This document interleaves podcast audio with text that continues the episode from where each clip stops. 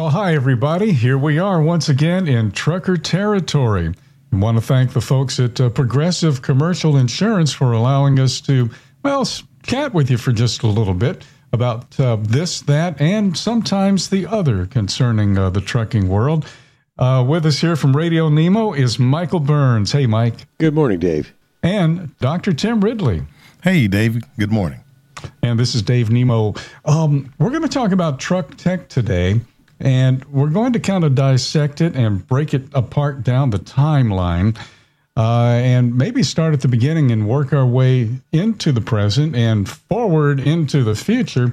And we don't really know what that future means. And you know, Michael, looking back, you know, they always say you can't, uh, you don't know where you're going if you don't know where you've been. That's true, um, and and yeah, yeah.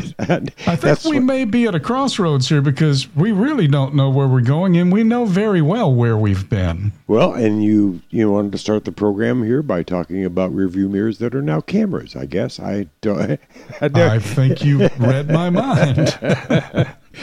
the uh, your rear view camera talk to my rear view camera. that's right. And you know, it's funny because uh, just like many of the other truck tech things that we'll talk about today, uh, there was the technology. It's been there. It's available. They've had it for all these years. But uh, they had to take it out and study the human interface. And these camera operated mirrors are a perfect example. Uh, drivers are used to looking in a certain place to see what's behind them, and you can't change that. And so they had to mount the camera lenses outside the cab in many cases. They had to put them in a place that felt like that. And, and of course, the human interface to any technical thing basically what we've we've looked at over the, the years and what the FMCSA and many of the OEMs have set out as a goal is that simpler and easier to operate is safer.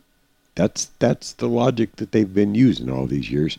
Whatever it is, whether it's an automatic transmission, uh, whatever the technical advancement is, that that thing is going to somehow take a part of the driver's mind, put it at ease, and make it easier to operate and therefore safer. So, you know, we can take that all the way back because, uh, you know, at one point, truck tech meant electric starters.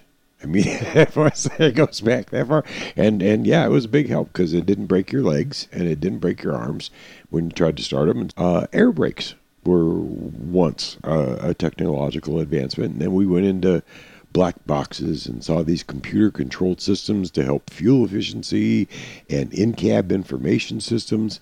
Even aerodynamics is really uh, part of truck tech because what we were doing at the very beginning of it, and I think Tim, I don't know really of any any truck that preceded uh, the the T600 that made such huge advancements in aerodynamics, but they really didn't know what they were doing at that time. They it was all done with slide rules and guesswork, and uh, and every once in a while they'd take them into a wind tunnel and so forth. So uh, we've certainly gotten a lot better at aerodynamics. Aerodynamics have made some of the huge gains, but uh, then we also have come to rely on GPS systems, mapping systems.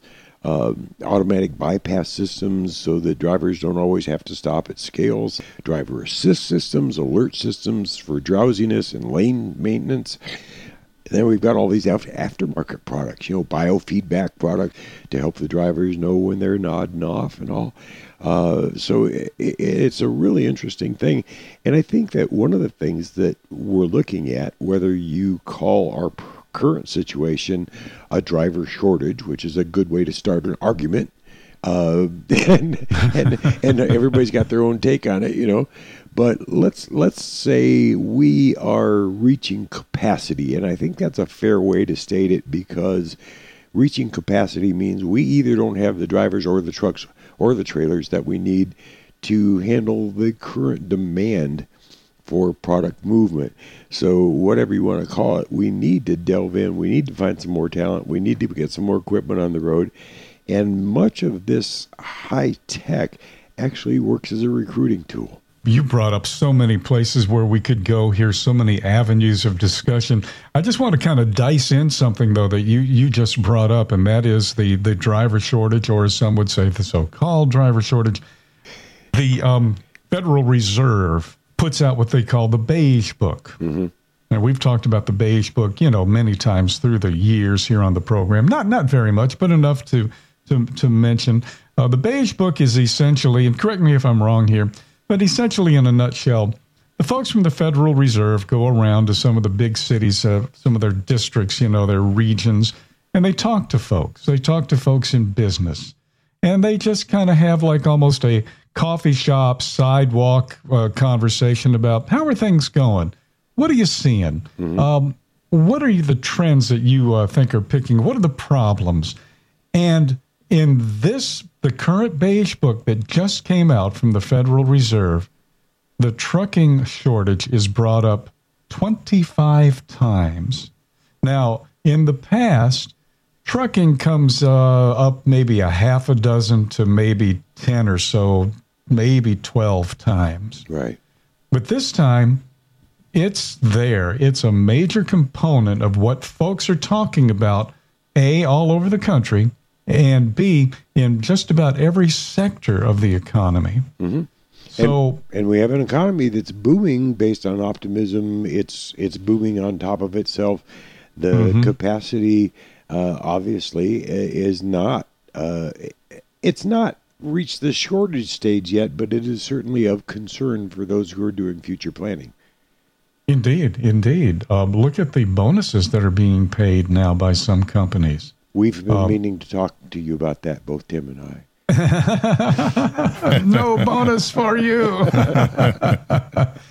um, you know, uh, Tim, going back though, some of the basic technologies that Michael mentioned um, were in the trucking world considered to be revolutionary.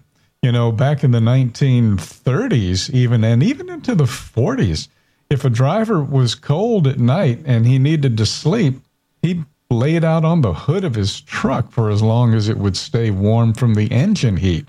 I mean, there were no amenities for the driver whatsoever. Mm-hmm. Yeah, that's absolutely true, Dave. And, and I can even bringing it up further in the years. I can remember in the 1980s, you know, I started in the mid 1980s and we were still running winter fronts on the front of the, uh, on the grill of the truck in the winter time. And when it got below a certain temperature, you would zip it up even more. If it got to this temperature, you would zip it all the way up. And, and if you didn't, you you would also have a cold cab inside as well because it, it just would not heat you know retain enough heat to circulate to to make the heater work. So uh, that's why drivers then had a lot of arthritis and and knee knee issues and and back of course back issues and everything. But over the years they started getting a little better. And I can remember uh, back and I don't know why there were and I'm glad but you know there were not uh, more accidents than they, they than it really was when you know driving the cab overs back then. And and even myself you, there was nothing. You were talking about the mirrors where you know it would help you. They have cameras in them and so forth help you see vehicles that could possibly be in your blind spot and so forth. But you know we didn't have any of that. Uh, we and, and and even in the cab overs you didn't know. You didn't have the the spot mirrors hanging out front you know of of the cab where you could look in it and it could tell you what was be down beside you. You turn on your right turn signal and you let it flash for a few times and you just you learn to just ease over a little bit at a time while you're looking at your your spot mirror on the right hand side just in case you saw a car tried to miss you and ease over towards the shoulder. That was your that was your way of being safe, you know. But fast forward that a little bit later, back in 1989, Dave and, and Michael, I, I um, was a company driver and I went to work with a new a new company, a new carrier. And I got a 1986, I believe, a 1987, 1987 K100. It was a cab over, of course, and and they had one of those arm eye, we used to call them an armed eyeball mirror that extended from the top of the right hand mirror and it came down just like a hand and it had a great big fish eyeball like like mirror on it And I thought that was one of the best things since sliced bread because it you could see so much more, you know, as far as your blind side, your blind spot was concerned. However, you still had some blind spots, but still that was again another advancement in technology. Then then you looked at in, in later on in 1989, just a, about a month or so later, I got a K, uh, not a K, but uh, um, a W900 you know, with the big hood, nothing was, you didn't have any of those extra spot mirrors. So back to the basics of trying to ease over, you know, but I did have that little curbside window in the passenger door. So I thought that was a plus. That was great.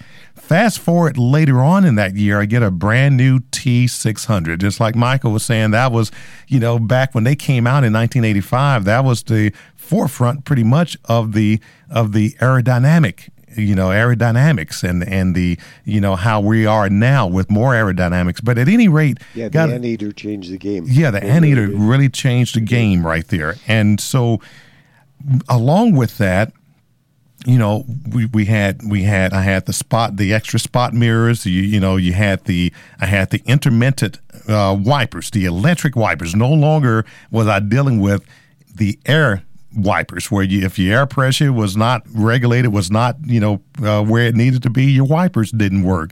And I couldn't believe I had electric windshield wipers on this truck. Now we fast forward later, Dave, for other advancements. You know, you have the remote control or the electric, electrically controlled uh, right hand mirrors. Uh, you know, as we advance forward, that was another big slice right there because you no longer had to carry a broomstick with you to reach over to out the passenger uh, window to, to adjust your mirror or perhaps keep jumping out of the truck and walking around to the passenger side to adjust the mirror. So now let's go back, let's go up to today. Uh, today's trucks are making it much easier for the drivers, uh, not only the ergonomics and the comfort, uh, being out there on the road, but also for the safety aspect of uh, aspects of the truck. A lot, and as you've been talking about the electronic, the lane avoid, avoidance systems, and and all of these great things that they have uh, on these trucks now, you you're looking at most of the things and, and that uh, that the modern automobiles have in them. They're in big trucks now. Not only one remote controlled or electrically controlled, electronically controlled mirror, but you have two mirrors, you know, both your left and right side mirrors. You got power windows, the seats, and it, you know, as far as the advancement of driver's seats, you know, Dave, you were talking about the 30s and the 40s and 50s. Basically, it was just a metal frame with a plywood base and just a little bit of foam padding on it. That was pretty much what you had. So now the seats are a lot better. Uh, the the the ride is a whole lot better, and then you have you're surrounded with all these electronics, uh, electronic devices that will further help keep you safe. Yeah, now we have a seat that reads the road in front of you and decides how it's going to react before you get there. And we're not going to mention the name, but you yeah. know, now that's leading edge right yeah, there. Right there, it reads the road in front of you and decides what how it's going to handle that bump, and you never feel it. Uh, I think the the other thing about human interface as well. Uh, one of the newest ones that I've seen that I thought was a really good idea, and and I would have loved to have had it in a truck. Uh, they took a look at how drivers use turn signals for lane changes, and it is almost uh, universal for a driver to do exactly what Tim said to turn the turn signal on, wait for two or three blinks, and then kind of edge your way over. The one of the new turn signals that's on the trucks, if there is something beside you, it says, and and it only works when you're at, traveling at highway speeds. It doesn't do the same thing in town uh, when you expect to have traffic. But when you turn on the turn signal, after the first blink, it says, There is a vehicle to your left, or there is a vehicle on your right. And it that's war- outstanding. It warns you. It just yeah. says, "I you don't want to go there," you know. And uh, this kind of thing, uh, where they're they're looking at the interface, they're looking at how drivers use things, and they're making them practical. Because as you know, with any new technical device, there's a run up time. There's, I mean, I mean, how many people, you know, had horrible stories when airbags first came out, you know, and then they got better and then they learned. And same with seatbelts, same with every technological advance. It takes a while to work the bugs out. But uh, working the bugs out in the trucking industry, in the way we drove those trucks, uh, understanding what the driver does and what they expect and what their reaction times are, they're they're getting much better at it. They absolutely are. We are three guys who, even though we have a pretty good range of ages between us, still remember when we did all of the operational chores involved in driving a vehicle, whether mm-hmm. it was a car or a truck. Mm-hmm. In the scale of uh, levels of autonomy in vehicles, the SAE, the Society of Automotive Engineers, came up with a chart, and it, it is a six level system whereby once you get to level six, the vehicle does everything. There isn't even a steering wheel or brake pedals or an accelerator. You basically are in a pod that takes you where you tell it to go, and you have no interaction with the vehicle whatsoever in terms of the operation. Did I say level six? Yes. Actually, that's level five. What? Because it's not a scale. Yeah, exactly. I don't want to be in that truck. it's not a scale that goes from level one to level six. It's a scale that goes from level zero to level five. And who is at level zero? Who doesn't even rate Number one, the human. If you have a vehicle that is totally 100% reliant on human operation, that's level zero. We don't even, we don't even rate on the scale. and what I'm saying here is is that we all are level zero guys. Yeah. So we are looking at the level two and three, which are out there now mm-hmm. to some degree. Level two, certainly. Level one, I should say level one, and see how confusing it can. Be why did SAE do that? level one and two, that stuff is out there. All the stuff, Tim, that you just talked about, that's all level one approaching level two stuff. For us, it's like, wow, mm-hmm. holy cow, what's going to happen to the driver? Yeah. You know, because it seems as if it's the first of several steps to replace the human. But I think when the smoke clears and the lights come on, I think the driver is going to be the still the most important component of the operation. I couldn't agree with you more. I I really honestly believe it. I think all we have to do is look at the airline industry. We, these people are flying planes that are worth hundreds of millions of dollars, carrying two and three hundred passengers. Almost every plane, and certainly the new Airbus uh, aircraft, uh, certainly the new Boeing aircraft, they are fully capable of taking off, flying a route, landing safely without a pilot. Mm-hmm. But you do not see the airline industry going to a pilotless system anytime in our lifetime. Autonomous commercial airliners, huh? I don't think that. Yeah, I, I agree. I don't think there would be. I I think we all secretly hope there's a Sullenberger in in, in that cockpit. yeah. The uh, title of our podcast today, the the one that we're doing, is called Truck Tech, and you can take again as as Michael pointed out uh, and Tim, you pointed out too that there are so many different avenues, but maybe we should kind of just take a moment to talk about the avenue itself, mm-hmm. the infrastructure.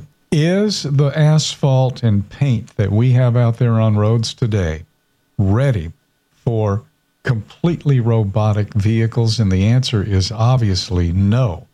Will it ever be ready? You know what? Probably not. Because you'd have to be able to insulate the roadway from Mother Nature. Mm-hmm. What are you going to do in the wintertime? You're going to have roads that will melt the snow.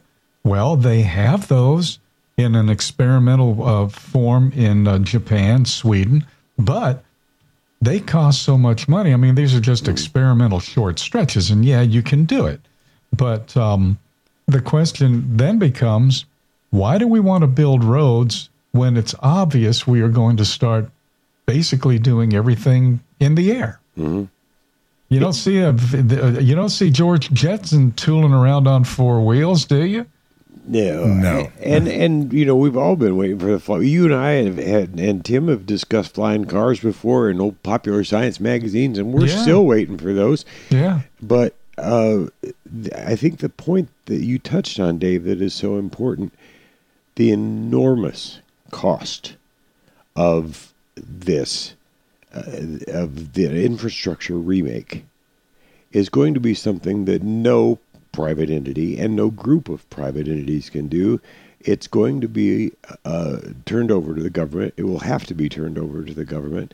And frankly, the government right now is not in the mood to spend the money that's that's going to be required to uh, have a total infrastructure makeover preparing for autonomous vehicles. They're they're just not. They they the costs continue to rise. Uh, the technology is constantly changing. You know, which technology we do we choose? And and somebody along the line is going to say, you know, it would be a lot cheaper to put in a, a maglev beltway from east to west all the way across this country than it would be to rebuild all these roads. And then when Right. even if you were to redo just the interstate system, what are you going to do when you got to get off the interstate?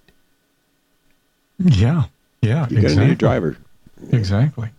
Um, so, you know, we, I think everybody is starting to realize, Tim, that it's time to um, pull back now. We, we've kind of, you know, and I, I, I say this uh, hesitantly, we've kind of had our fun with the headlines, you know, in terms of autonomous trucks putting three and a half million truck drivers out of work. When? Next Thursday. You know, uh, we, we started there, and that's the way it always starts, and that's the way everything new comes down the pike. But eventually it does happen. Um, a hundred years or so ago uh, in transportation, we had an incredible change of technology in terms of transportation. We went from horse and mule and wagon to horseless carriages. And what an incredible transition that must have been for those folks. I mean, I'd like to just spend a day uh, seeing that back. I'd like to time travel to see the first, uh, you know, self powered vehicle hauling some hay from the farm as opposed to the uh, horse or the oxen, even. Um, but those two entities, the flesh and blood horsepower and the gasoline, it wasn't diesel quite yet, but the ga- and the electric uh, uh, motors that were in these vehicles. I'd, I'd like, you know, that, that transition took a long time, maybe 20 years for that to happen. Um, and it's funny too that we're, we're going full circle again. You know, I mean, again, another avenue we could go down, but the first uh, automobiles were not gasoline powered. They certainly weren't diesel powered. They were electric and even steam. Yes. Stanley steamer. You know, uh, so you know we we are in that that that uh, transition period. Is it going to take 20, 25, 30 years for the transition to take place? Yeah, I would think, say easily. And will it ever be complete? Yeah, probably not. Because guess what? As soon as that transition is uh, undertaken and completed, the next transition will begin to the next level, and maybe that will be flying pods. There is one already that has a 300 pound payload uh, capacity, and it's a uh, it's a drone that uh, is uh, it, it's a one passenger drone. You get in it, and you tell it where you want to go, and it takes you there. You have no controls in this thing. You know, there's no uh, there's no rudder, there's no joystick, there's nothing. Maybe a parachute. I don't know. maybe it'll be an autonomous parachute. Only if you pay the additional charge for that. Yeah. it kicks you out and then it parachutes down. well, as much as these drones are going to cost, it's probably going to be a ballistic parachute because they're going to want to save the drone more than they care about the passenger. Yeah, for sure, for yeah, sure. Drone is more expensive. So the driver's job, uh, getting back to, uh, to, to I guess more reality now than than we want to sometimes, but uh, getting back to the driver's place. Envision a driver as an, a mobile office manager, mm-hmm. logistics coordinator, um, someone who is communicating along the route, making sure that deliveries are precise making sure that temperature control is precise in a refrigerated, uh, you know, load. Maybe um, there are a lot of things that a driver, and maybe we'll have to change that title to, uh, you know, um, logistics coordinator or mobile office manager or something to in uh, to basically give that person credit for all of the jobs that they do. But you know, Tim, as an owner operator trucker and as a company driver too, there's a lot more to trucking than just driving the truck. That's one component. That's the fun part of driving. Uh, but there are so many other jobs that you're already doing, and you're really not getting any any credit for in terms of job title. Yes, that's that's true, Dave. And your mind is always on a lot of uh, on many different factors, many different things. Uh, you're right. Driving that's just one aspect of it, but then you know you have to you have to make the correct calculations. You were talking about that just a little bit ago, Dave, with the you know calculating this or making sure that the temperature is fine. You know, is okay in the box if you're pulling a uh, temperature control load. But you're, you're in addition to that, you're looking at time. You got to be a good time management. Manage your time between points A and B and sometimes between between points A, B, C, and D if you have multiple pickups and multiple stops all along while being in compliance with the hours of service. Then, both being a company driver and owner operator, you still have to be a good business person. Reason being is because uh, even if even, as a company driver, you have to be able to know how much you know will I profit on this load right here. How much does this load pay me? Will this load pay me? How much will I be able to spend on food or expenditures and still have enough money to take care of home? You know, take care of house payments and car payments and so forth, uh, and and buying food at the house, utilities, and and on the owner operator side of it, you're looking at you know your business uh, uh, and your personal uh, your aspects. So there's and then your weight, you know, your weight and and and limits. So you're you're dealing with a lot of uh, various factors you know, when you sit behind that wheel, driving is just one part of it. Uh, shifting may or may not be a part, depending on if you're in an, an automatic transmission or, or, a manual, but that's only one part of it. But you have a lot of things that just really don't even, doesn't even, uh, uh, the average person won't even think about, wouldn't even think about that's going on in the minds and the heads of these drivers out there. And I still believe they put the cart before the horse. I'm sorry. Maybe I'm just a, a lazy driver. But I wish they'd automated unloading way before they unloaded the job I like, which was driving the truck down the highway. Yeah, I, I hated unloading them. But you know, I, I think in, in, all seriousness, though, uh, uh, again, if the goal is to put assists in where uh, it, we can to make driving safer and operating a truck safer, if we look at those that really have been successful, uh, the the turn signal I mentioned for a reason, uh, it, it, works around the drivers. People took things into account. Uh, and looked at the way a driver operates. Those are the technologies that are going to be successful. Those are the technologies that are going to look. And, and if we look for the signs of what works for the drivers, if what works for the trucking companies, if what works for you know an owner operator if if what works for a group of people who are actually making this investment and then apply those rules and those findings to the new systems, then truck tra- tech is going to be successful. Uh, otherwise, we're just heading down a road where the technology is self serving. The technology doesn't really accomplish anything. It doesn't make anything other than, as Dave said, headlines. I think if there's one word that might be one of the cornerstone words as we wrap up our, our uh, podcast here this morning in trucker territory, that word might be trust.